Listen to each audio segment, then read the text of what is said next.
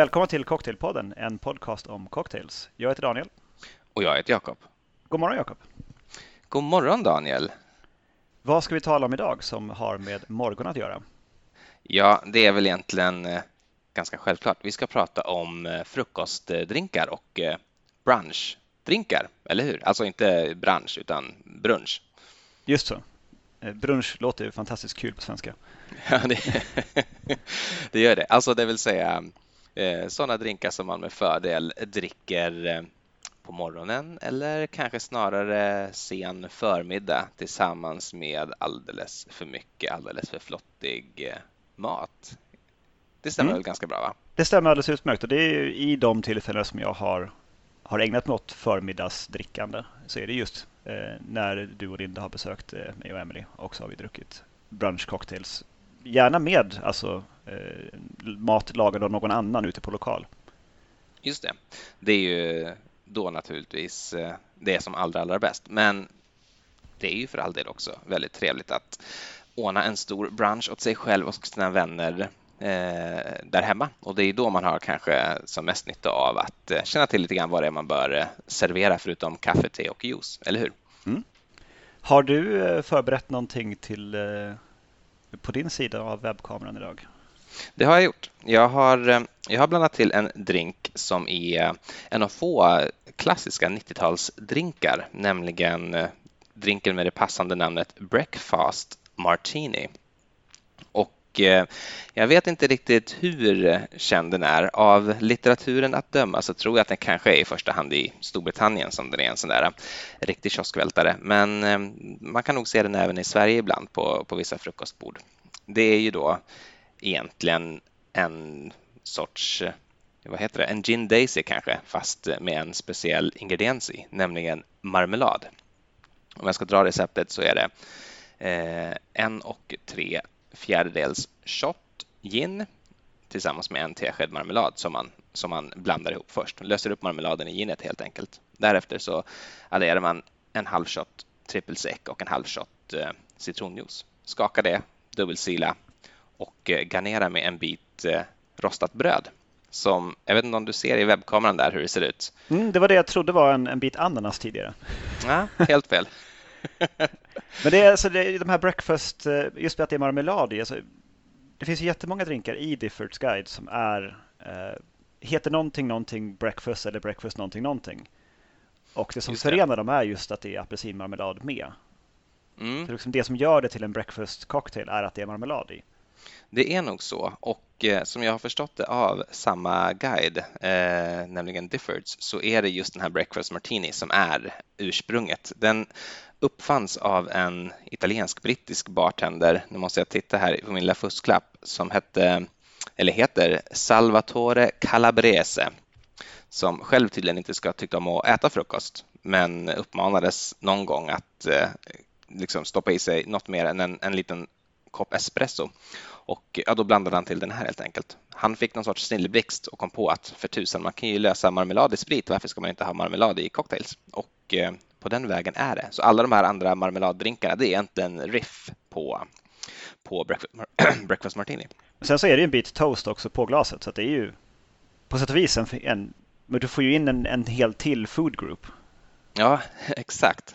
Det är inte bara en dryck, liksom. det är någonting annat också. Nej, nej det är man kan ju absolut om man är ute på lokal säga att men ska vi inte ta något att äta också? Beställa in en sån här mm. så, så har man det fixat. Precis. Um, en dryck som är just vanlig på brunch um, är ju Bloody Mary. Den är ju kanske mm. liksom det första man tänker på när man tänker på en, en brunchdryck. Och där är det mycket som med att man kan få en hel frukost på glaset mm. uh, i form av garnering. Jag har sett skräckexempel liksom, där det är, en, det är en halv grillad kyckling och sånt som hänger och dinglar på någon slags gigantiskt glas. Um, och det, man kan verkligen gå hela vägen i att sätta på saker på eh, cocktailpinnar och liksom täcka hela glaset med, olika sådana saker. Och på, på Nightjar när vi var där så fick man ju eh, Mary i en butternut-pumpa där man hade holkat ur. Och eh, det, var, det var en fantastiskt eh, trevlig eh, de är ju roliga med, med garneringen på, på Nightjar. Det är ju lite deras grej. Precis. De går liksom emot den här trenden som du spanade på, på Dandelion.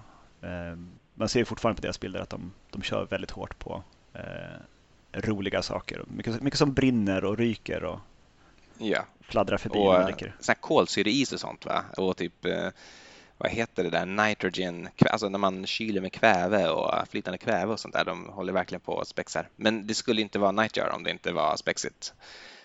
Så man kan ju förstå att de håller på. Um, så att innan, i, innan det här avsnittet så har jag eh, varit ute på en, en, ett sidospår från uh, Bloody Mary. Uh, jag tänkte jag kan gå igenom några olika varianter som finns. Bloody Mary är ju uh, tomatjuice, Worcestershire uh, eller Worcester, hur man nu vill säga uttalar Tabasco, mm. tomatjuice och lime eller citron. Red Snapper byter ut vodkan mot, mot gin. Bloody Maria, då har du tequila istället för vodka. Virgin Mary kallas också för Bloody Shame och då är det ingen sprit i. Vanlig på, på flygplan. Liksom. Man kan få, få in, turen att få in en tomatjuice på planet så är det en eh, och så lite salt och peppar i det så har man en, någon slags nästan Virgin Mary.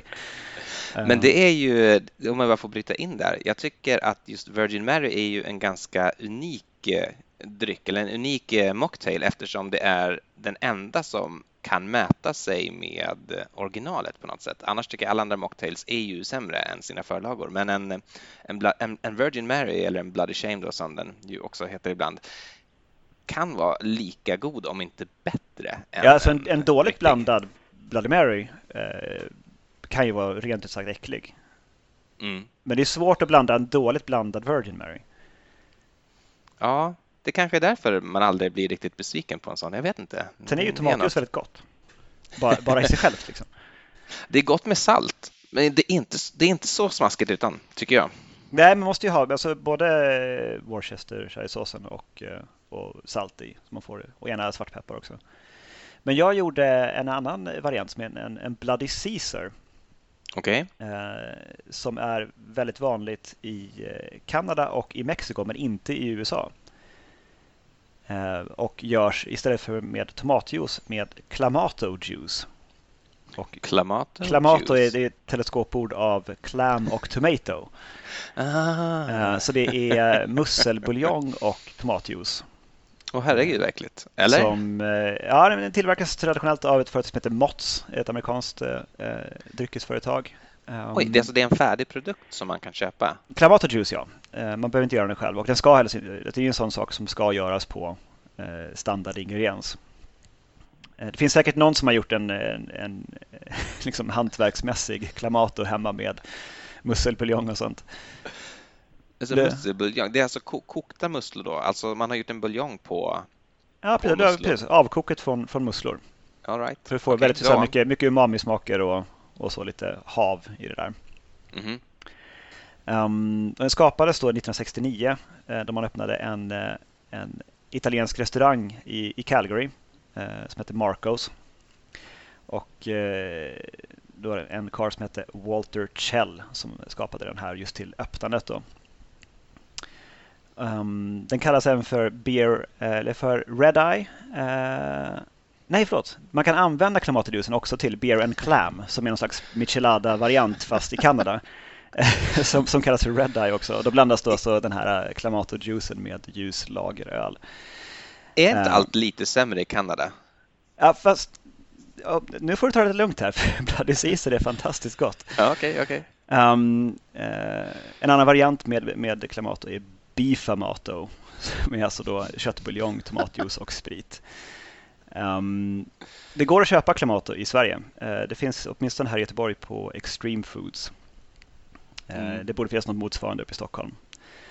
Um, och det, det, är godare än man tror helt enkelt.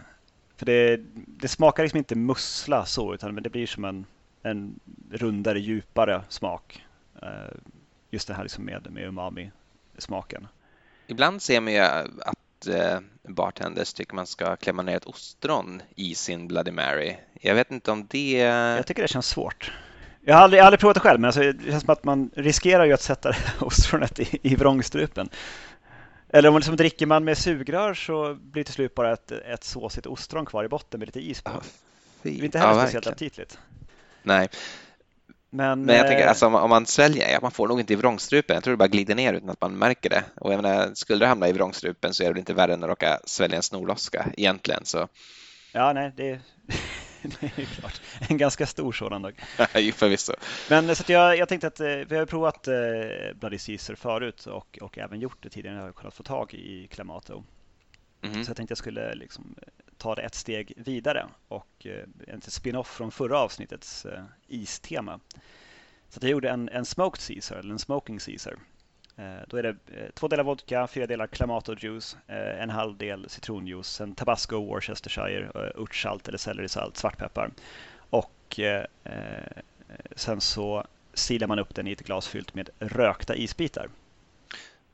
Okej, rökta isbitar. Är inte riktigt på det klara med hur det går till. Du Ja, får gärna dra Du röker ju, du har ju en sån, det, det som du försökte göra klaris i, eh, den Ja. lådan, en sån röklåda. Eh, En abu-rök kanske folk är bekanta med, en sån liten låda som man har på spisen eller på någon annan eh, värmekälla med rökflis i och sen en behållare. Um, så man har någon liten metallskål eller kan göra någonting av folie och så fyller man upp den med vatten och sen röker man det vattnet. Och sen fryser man det bara i en is, eh, istärningsbehållare. Så vattnet isform. smak av, av röken alltså? Mm. Ganska lätt och snabbt också. Så att det är väldigt kraftig rökdoft eh, i frysen. Sen dagen efter öppnas bara, herre jävlar vad det, vad det luktar rök här.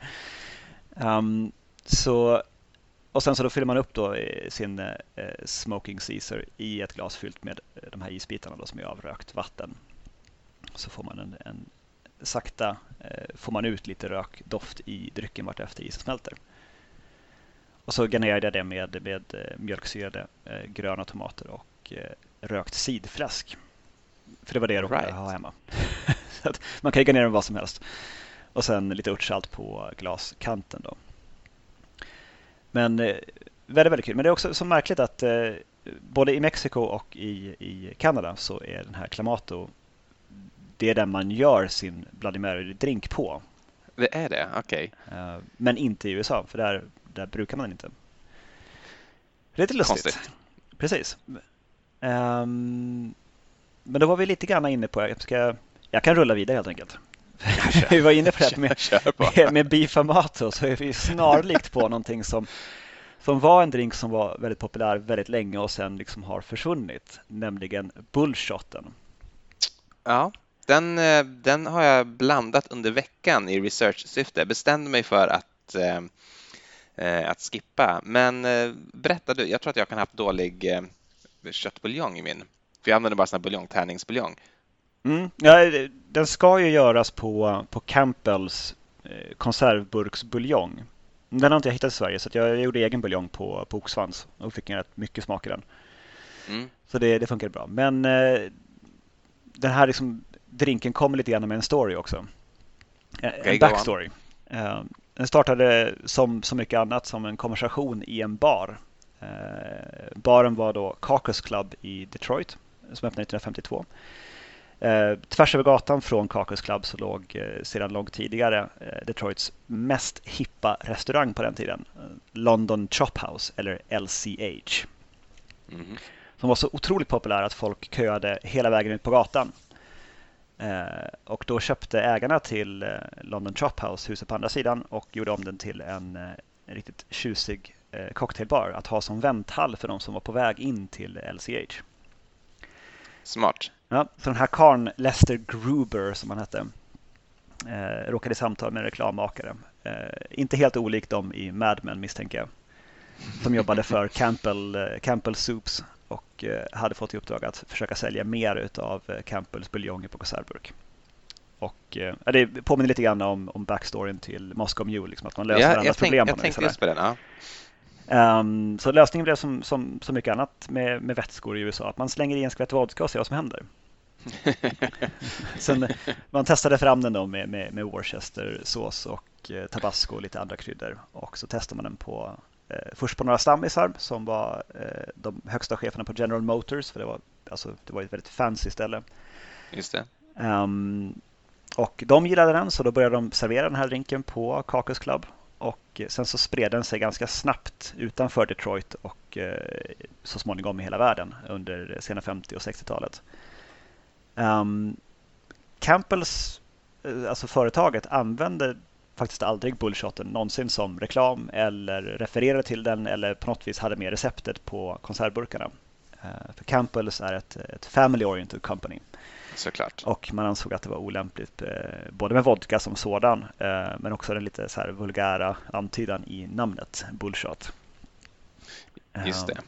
Den fick också av samma anledning då som, som att Campbells kanske inte ville ha med det namnet, eh, lite andra namn. Så Ox on the Rocks har den kallats eh, på vissa platser. Amber Tail har den gått på som namn.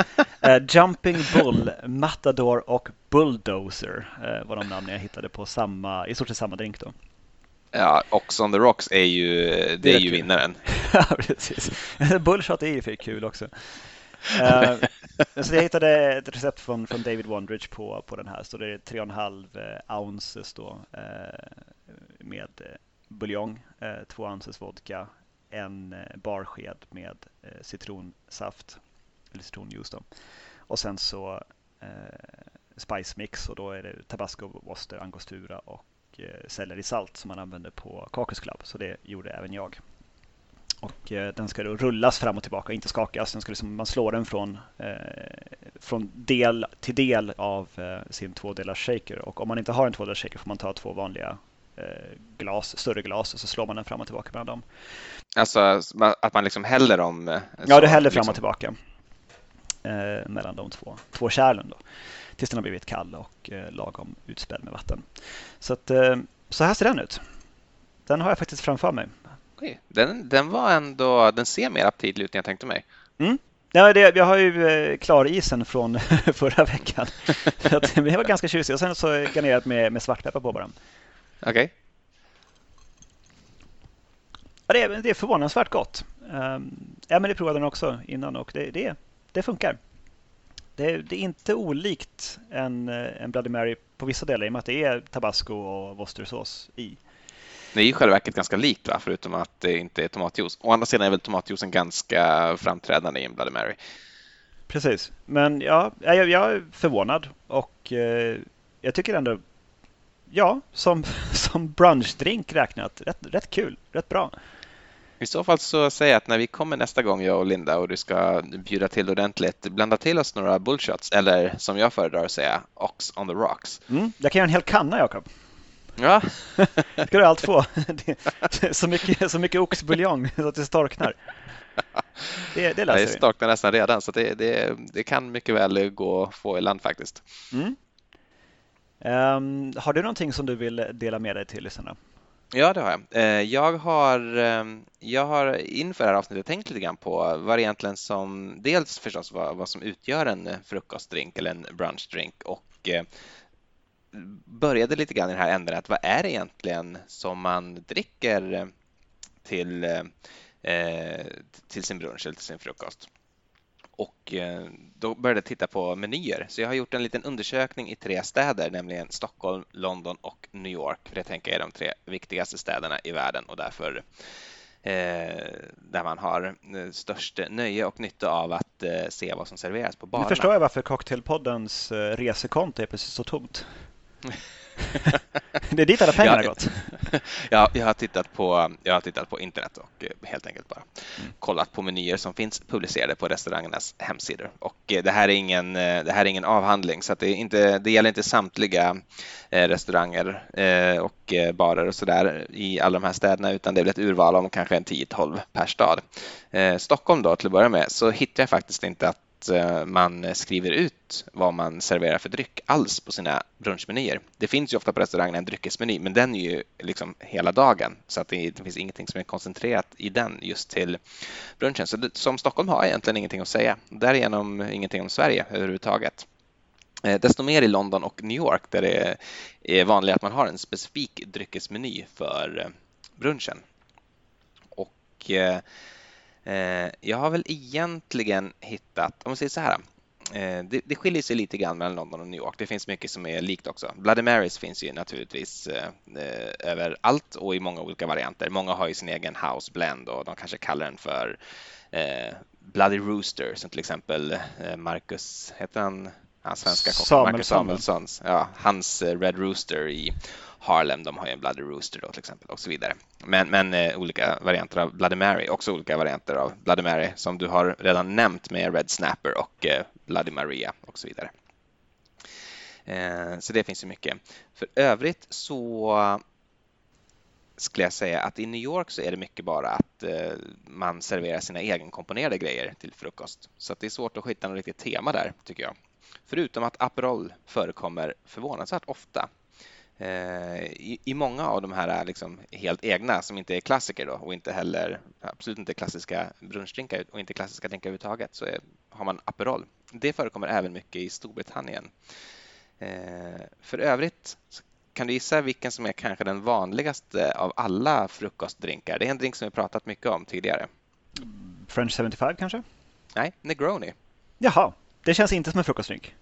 Visst tänker man inte det, men jag har, jag har funderat lite på det här. Jag kommer att komma med en liten tes alldeles strax också. Eh, men förutom Negroni så är det också espresso martini, förekommer mycket i London. Eh, Aperol Spritz förekommer väldigt ofta i London. Självklart massa olika champagnedrinkar och de vanligaste det är förstås eh, mimosa och Bellini. Och mimosa det är ju färskpressad apelsinjuice och champagne och Bellini är väl någon sorts peach snaps, vad heter det, snaps, alltså någon persiko sprit, champagne och persiko puré va? Det ska det vara. Det är nog en, en Bellini. Även eh, många vanliga drinkar som man bara har toppat med bubbel då för att få dem att bli mera frukost, eh, inklusive då självklart Negroni och eh, bubbel eh, som också serveras under namnet Spagliato. Fast jag tror att en Spagliato egentligen inte ska ha något gin. Eh, jag tror att det heter typ Negroni Spumante om det är en hel Negroni toppat med, med bubbel. Men det är väl liksom lite finlir. Man kanske inte behöver gå in så mycket i det. Pims Cup också vanligt. Eh, det kan jag förstå. Med ja. gurka och sådär liksom. Det är ändå ja, men precis. Det är som en, som en sallad i ett glas. Och lite tedrinkar. Eh, Earl Grey Flip är något som jag har skrivit upp men, eh, Oj, men överhuvudtaget drinkar med te är ganska, ganska vanligt. Då. Och jag har kommit fram till att det finns tre huvudsakliga kategorier av frukostdrinkar som också tror jag fyller tre olika behov. Och eh, den eh, första, det är eh, medicin. Om tänker alla de här bittra drinkarna. Det är liksom drinkar med bitters i som Negroni och eh, också Aperol-drinkarna, Pims i viss mån. Alltså drick, eh, drycker som är beska som är gjorda med sprit som från början kanske har varit medicin. Det är ju bakfyllebot helt enkelt. Man är sjuk och man behöver bli frisk och då, då tar man sin medicin på morgonen. Så det tror jag är liksom den första anledningen också till att folk dricker på morgonen, nämligen att man har druckit dagen innan och, eh, eh, och inte pallar att riktigt eh, eh, hantera eh, verkligheten som den uppenbarar sig. Mm, jag är personligen otroligt svårt för det. Mm. Um, det, det, är nästan omöjligt. Om, om, jag, om jag illa däran från kvällen innan så, så det, jag kan inte. Det är omöjligt. Ja, jag, jag, jag, förstår dig, men det, det, jag tror att det är någonting som finns i alla fall. Det är någonting som, som folk gör. Eh, det andra det är ju champagnedrinkarna. Det är ju klassisk fest. Så att jag tror att det är snarare när man ska ha en episk dag. Eh, man kanske är på semester, man kanske är ett gäng. Det är nog ingenting man gör själv. Jag tänker man, man är ett kompisgäng eller något sånt där. Eh, då beställer man in eh, eh mimosa eller Bellini eller en drink som jag faktiskt prövade också i research-syfte tidigare i veckan vid namn Stormy Morning. Har du hört talas om Stormy Morning? Nej, det har jag inte gjort. Det är... Borde jag ha det? Eh, Ja, ja, det vet jag inte. Det är någon, den är tydligen också New Orleans-baserad från början, en New Orleans-drink som har spridit sig över världen. Då. Men det är i alla fall eh, fläderlikör, viollikör, eh, lite lime och eh, toppa det med bubbel. Väldigt Eh, det låter rätt sött. Eh, ja, fast har man, har man en riktigt torr skumpa så blir det inte så sött. Mm. Så det funkar rätt bra ändå. Den är faktiskt god. Den skulle jag kunna tänka mig att dricka någon liksom en bröllopsdag eller vad det kan vara, svensexa kanske. Det är väl de, de, de, vid de tillfällena som de här drinkarna i första hand eh, kommer fram. Eh, tredje då, det är de som heter något med breakfast som vi har pratat om lite grann redan, som ofta har någon sorts liksom gimmick-ingrediens. Eh, till exempel eh, en eh, skiva toast och marmelad eller te. Eller i viss mån också kaffe. Eh, espresso martini är väl liksom den drink som jag har sett dyker upp på flera ställen som är känd också utanför de här sammanhangen. Men eh, annars är det allmänt också bara tequila med kaffe och vad heter det, grappa kaffe och sådär. Dyker också upp lite här och var. Och kanske någon liten kaffelikör det.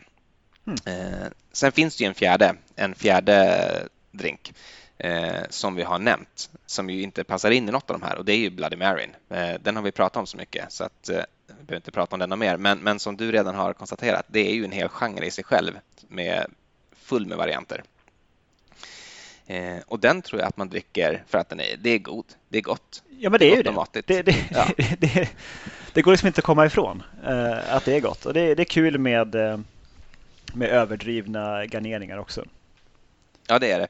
Dock måste jag säga att det är ett, jag, jag, kan tycka att det är ett av de vanligaste misstagen som folk gör när de gör en Bloody Mary. Eh, I alla fall när man är, ska ta en brunch på stan så, att det kan vara för mycket garnering. Det tillsammans med för, med för mycket svartpeppar som är för grovmalen och klumpar ihop sig eh, kan jag också tycka är ett litet varnings... Eh, jag, jag, jag, sätter upp ett litet varningens finger för det så att eh, ni som lyssnar där hemma kan, kan undvika de två fällorna. okay. Det är bra. Um, eh. Vad kul. En bra lista. Och mm. bra, bra research. Ja, jag är nöjd själv. Jag tyckte det var väldigt eh, finurligt av mig att faktiskt eh, kolla vad folk serverar. Jag har ju också kollat upp naturligtvis om det är så att man kan bota bakfylla med mer sprit. Och eh, förvånande nog så råder det lite delade meningar om Men det här. Du har gjort empiriska tester också? Nej, nej det, det, har jag faktiskt inte gjort. jag är väl lite grann som dig där. Om jag någon gång har oturen att vakna upp bakis så eh, är jag absolut inte sugen på att, eh, på, på att dricka mer, det kan jag säga. Eh, men enligt, enligt de flesta så går det i princip att skjuta upp bakfyllan enligt de flesta läkare som uttalar sig. Det kan också hända att det är samma läkare som uttalat sig i alla artiklar jag läst. Men att det, det, går att skjuta upp den för att liksom den värsta bakfyllan kommer när den sista spriten förbränns. Typ så. Det är då man blir riktigt sjuk. Men om man då skjuter upp den i flera dagar mm. och när baksmällan väl kommer sen, är det då en baksmälla som, som kan ha ihjäl av ja, så, ren, så, ren olycka? Så kan det tydligen vara. Eh, så den, den där anonyma läkaren då tycker att ja, men gör inte det här om det inte är så att du har något viktigt att göra på morgonen. Eh, då kan du, då... men har du något viktigt att göra ska du inte supa ner det ändå. Det kanske inte skulle upp dagen innan nej. nej det, det... Eller överhuvudtaget på morgonen när det väl går upp ska du inte heller supa ner dig. Ja, men det är som att jag, jag, måste, jag måste ut på lagret och flytta på massa liksom, saker med, med gaffeltrucken. Så bara, nej men, mm. nej, men jag får väl helt enkelt, jag får ta min Corpse Reviver och bli frisk igen. Precis, järn, järn, järnverket stannar inte, stålproduktionen stannar inte bara för att jag har stannat liksom, så att, eh, det är bara Precis. på det. Det är också en sak vi har provat nu inför det här avsnittet är Corpse Survivor och lite gärna på, um, på där. Det finns ju i, bara i Differs Guide så finns det ju Corpse Survivor nummer ett och nummer två och även nummer tre och sen så har Differs då lagt in två varianter av eh, Corpse Survivor eh, nummer ett. Så det finns nummer ett, nummer ett och nummer ett, nummer två. Och sen nummer två, nummer ett och nummer två, nummer två. Och sen finns det bara en av eh, nummer tre. Okej, okay, så fem totalt då? Mm, precis. Men den som jag tror är vanligast är Corpse Reviver nummer två, nummer ett. Alltså det är Savoy, eh, eh, Savoys recept. Mm. Och då är det lika delar cocktail. Så det är tre fjärdedels eh, ounce eller shot då av gin och eh, Cointreau och Lillet Blanc som heter Kina Lillet från början. Eh, och sen citronjuice. Och sen så kör man det i ett eh, sköljt Eller en skvätt absint om man så vill. Och eh, då är det väl liksom just det också, det här med medicinen, det att det är absinten på något vis som ska rädda en tillbaka. Men det är bara, som en, det. det är bara en hint av absint. Och jag tycker inte det var något, jag, jag förstår inte riktigt. Alltså det, för det som då Savoy Cocktail Book eh, säger, liksom, Four of these taken in swift, swift succession will unrevive ja. the corpse again. Det är en klassisk drinkbeskrivning. Men eh, jag förstår inte riktigt. För det, det är mest, det är ju, eh, Lille Blanc är ganska sött, Cointreau är rätt sött. Mm. Det är mm. ganska söt och god drink helt enkelt. Med en hint av absint. Så nej, jag tycker inte den, den riktigt förtjänar sitt namn eller sitt rykte. Men du kanske, inte, du kanske inte kan förstå den till fullo innan du har varit ett levande lik och eh, Ja, men jag får väl prova det. Jag får väl helt enkelt bli riktigt, riktigt bakis vid något tillfälle och då mm. vara förberedd helt enkelt. Sen valde jag den här också för att jag till slut ville faktiskt öppna min flaska med Lille Flanc som jag har tjuvhållit på i mer än två år. För att jag hade för mig att det var svårt att få tag i, men den finns ju faktiskt på, i beställningssortimentet på systemet här så det, det, det, det är ingenting som jag behöver liksom hålla på. Det finns faktiskt i butik ibland också kan jag säga. Ja, och rätt gott eh, att dricka bara som det var också på is med en, mm. en skiva citron i. Eh, men sen så, det finns som sagt flera olika Corp Survivor man kan eh, roa sig med och testa. Och sen har jag gjort ytterligare en drink faktiskt som krävde lite, lite arbete innan jag kunde göra den. Okay. Den, jag kan hålla upp den och visa det här också. Ja. Skummet har lagt sig lite grann på den där sen vi kom igång här. Men, uh, det här är en uh, Bacon and Egg Sour. All right. Uh, det är använt en teknik som var vansinnigt populär för, för tio år sedan och sen inte syns så jättemycket nu för tiden, nämligen fat washing. Mm, att man tar ett, ett smakrikt fett och blandar det med, med spriten och låter det sitta i rumstemperatur ett dygn eller så och sen kyler och silar bort fettet. Så här är då bourbon och eh, baconfett eh, som jag har satt ihop. Och det ger, det ger en, en kännbar smak av, eh, av bacon i drycken. Och sen så att det är en ägg då, det är för att det, jag har äggvita i, i sour. Ja, just det, just det. Och sen är den garnerad med krispiga bitar bacon nedstuckna i glaset. Det var de jag såg. Jag, jag trodde det var någon sorts trä först eller någonting. Men sen förstod jag att det var nej, bara det, väldigt knaperstekt. Precis. Uh, Så det är lite kul och det kan man ju också göra med, med mycket. Jag såg på Strangers meny så hade de någonting med avokadofett och sesamolja eh, så de hade smaksatt en tequila med det eh, för att mm. göra någon sprit. Så jag kan tänka mig att det här kan vara rätt kul just med bacon eh, flavored bourbon då eh, som, som en old fashion också. Man får lite mera, för nu är det ganska uppblandat med, eh, med ägg och citron så att man får kanske inte så stark känsla av baconet men i en, en, en Old Fashion så skulle det vara ganska tydligt. Mm, det har jag faktiskt prövat vid ett par tillfällen och eh, kan intyga att det är riktigt eh, gott. Mm. Så det, det, är något man kan experimentera med. Så det, som sagt, det var väldigt, väldigt populärt för, för många år sedan. Uh, inte så vanligt nu, men förstår inte varför egentligen. Det är, det är ett kul sätt att smaksätta sprit på. Och sen den färdiga mm. spriten, den håller ju i, i stort sett hur länge som helst om man förvarar liksom mörkt och svalt. Just det. Men överhuvudtaget, alltså det var ju någon sorts köttcraze för en tio år sedan också. Eh, då alla skulle koka långkok på hög rev och ha åsikter om vilka styckdetaljer som var bäst och sådär. Det har så nog det, inte det helt slutat faktiskt. Jag tror att det, det, Nej, jag tror att det fortfarande säljs en och annan eh, crockpot faktiskt. Det kanske är så. så att, eh, det, det är nog eh, män i 30-årsåldern med, med skägg som håller på med det fortfarande. Eh, däribland jag själv. att, ja. Men du kan vara förlåten för du har väl också det eh, lite som arbete va? som yrke? Precis, jag, jag är i, eh, i, i närheten utav det. Just det. Men där ungefär har jag gått igenom eh, vad jag hade förberett för dagen. Och så även jag. Så bra. Vi, ja, vi har helt enkelt rutat in frukost, cocktails och drycker som koncept. Eh, den definitiva guiden.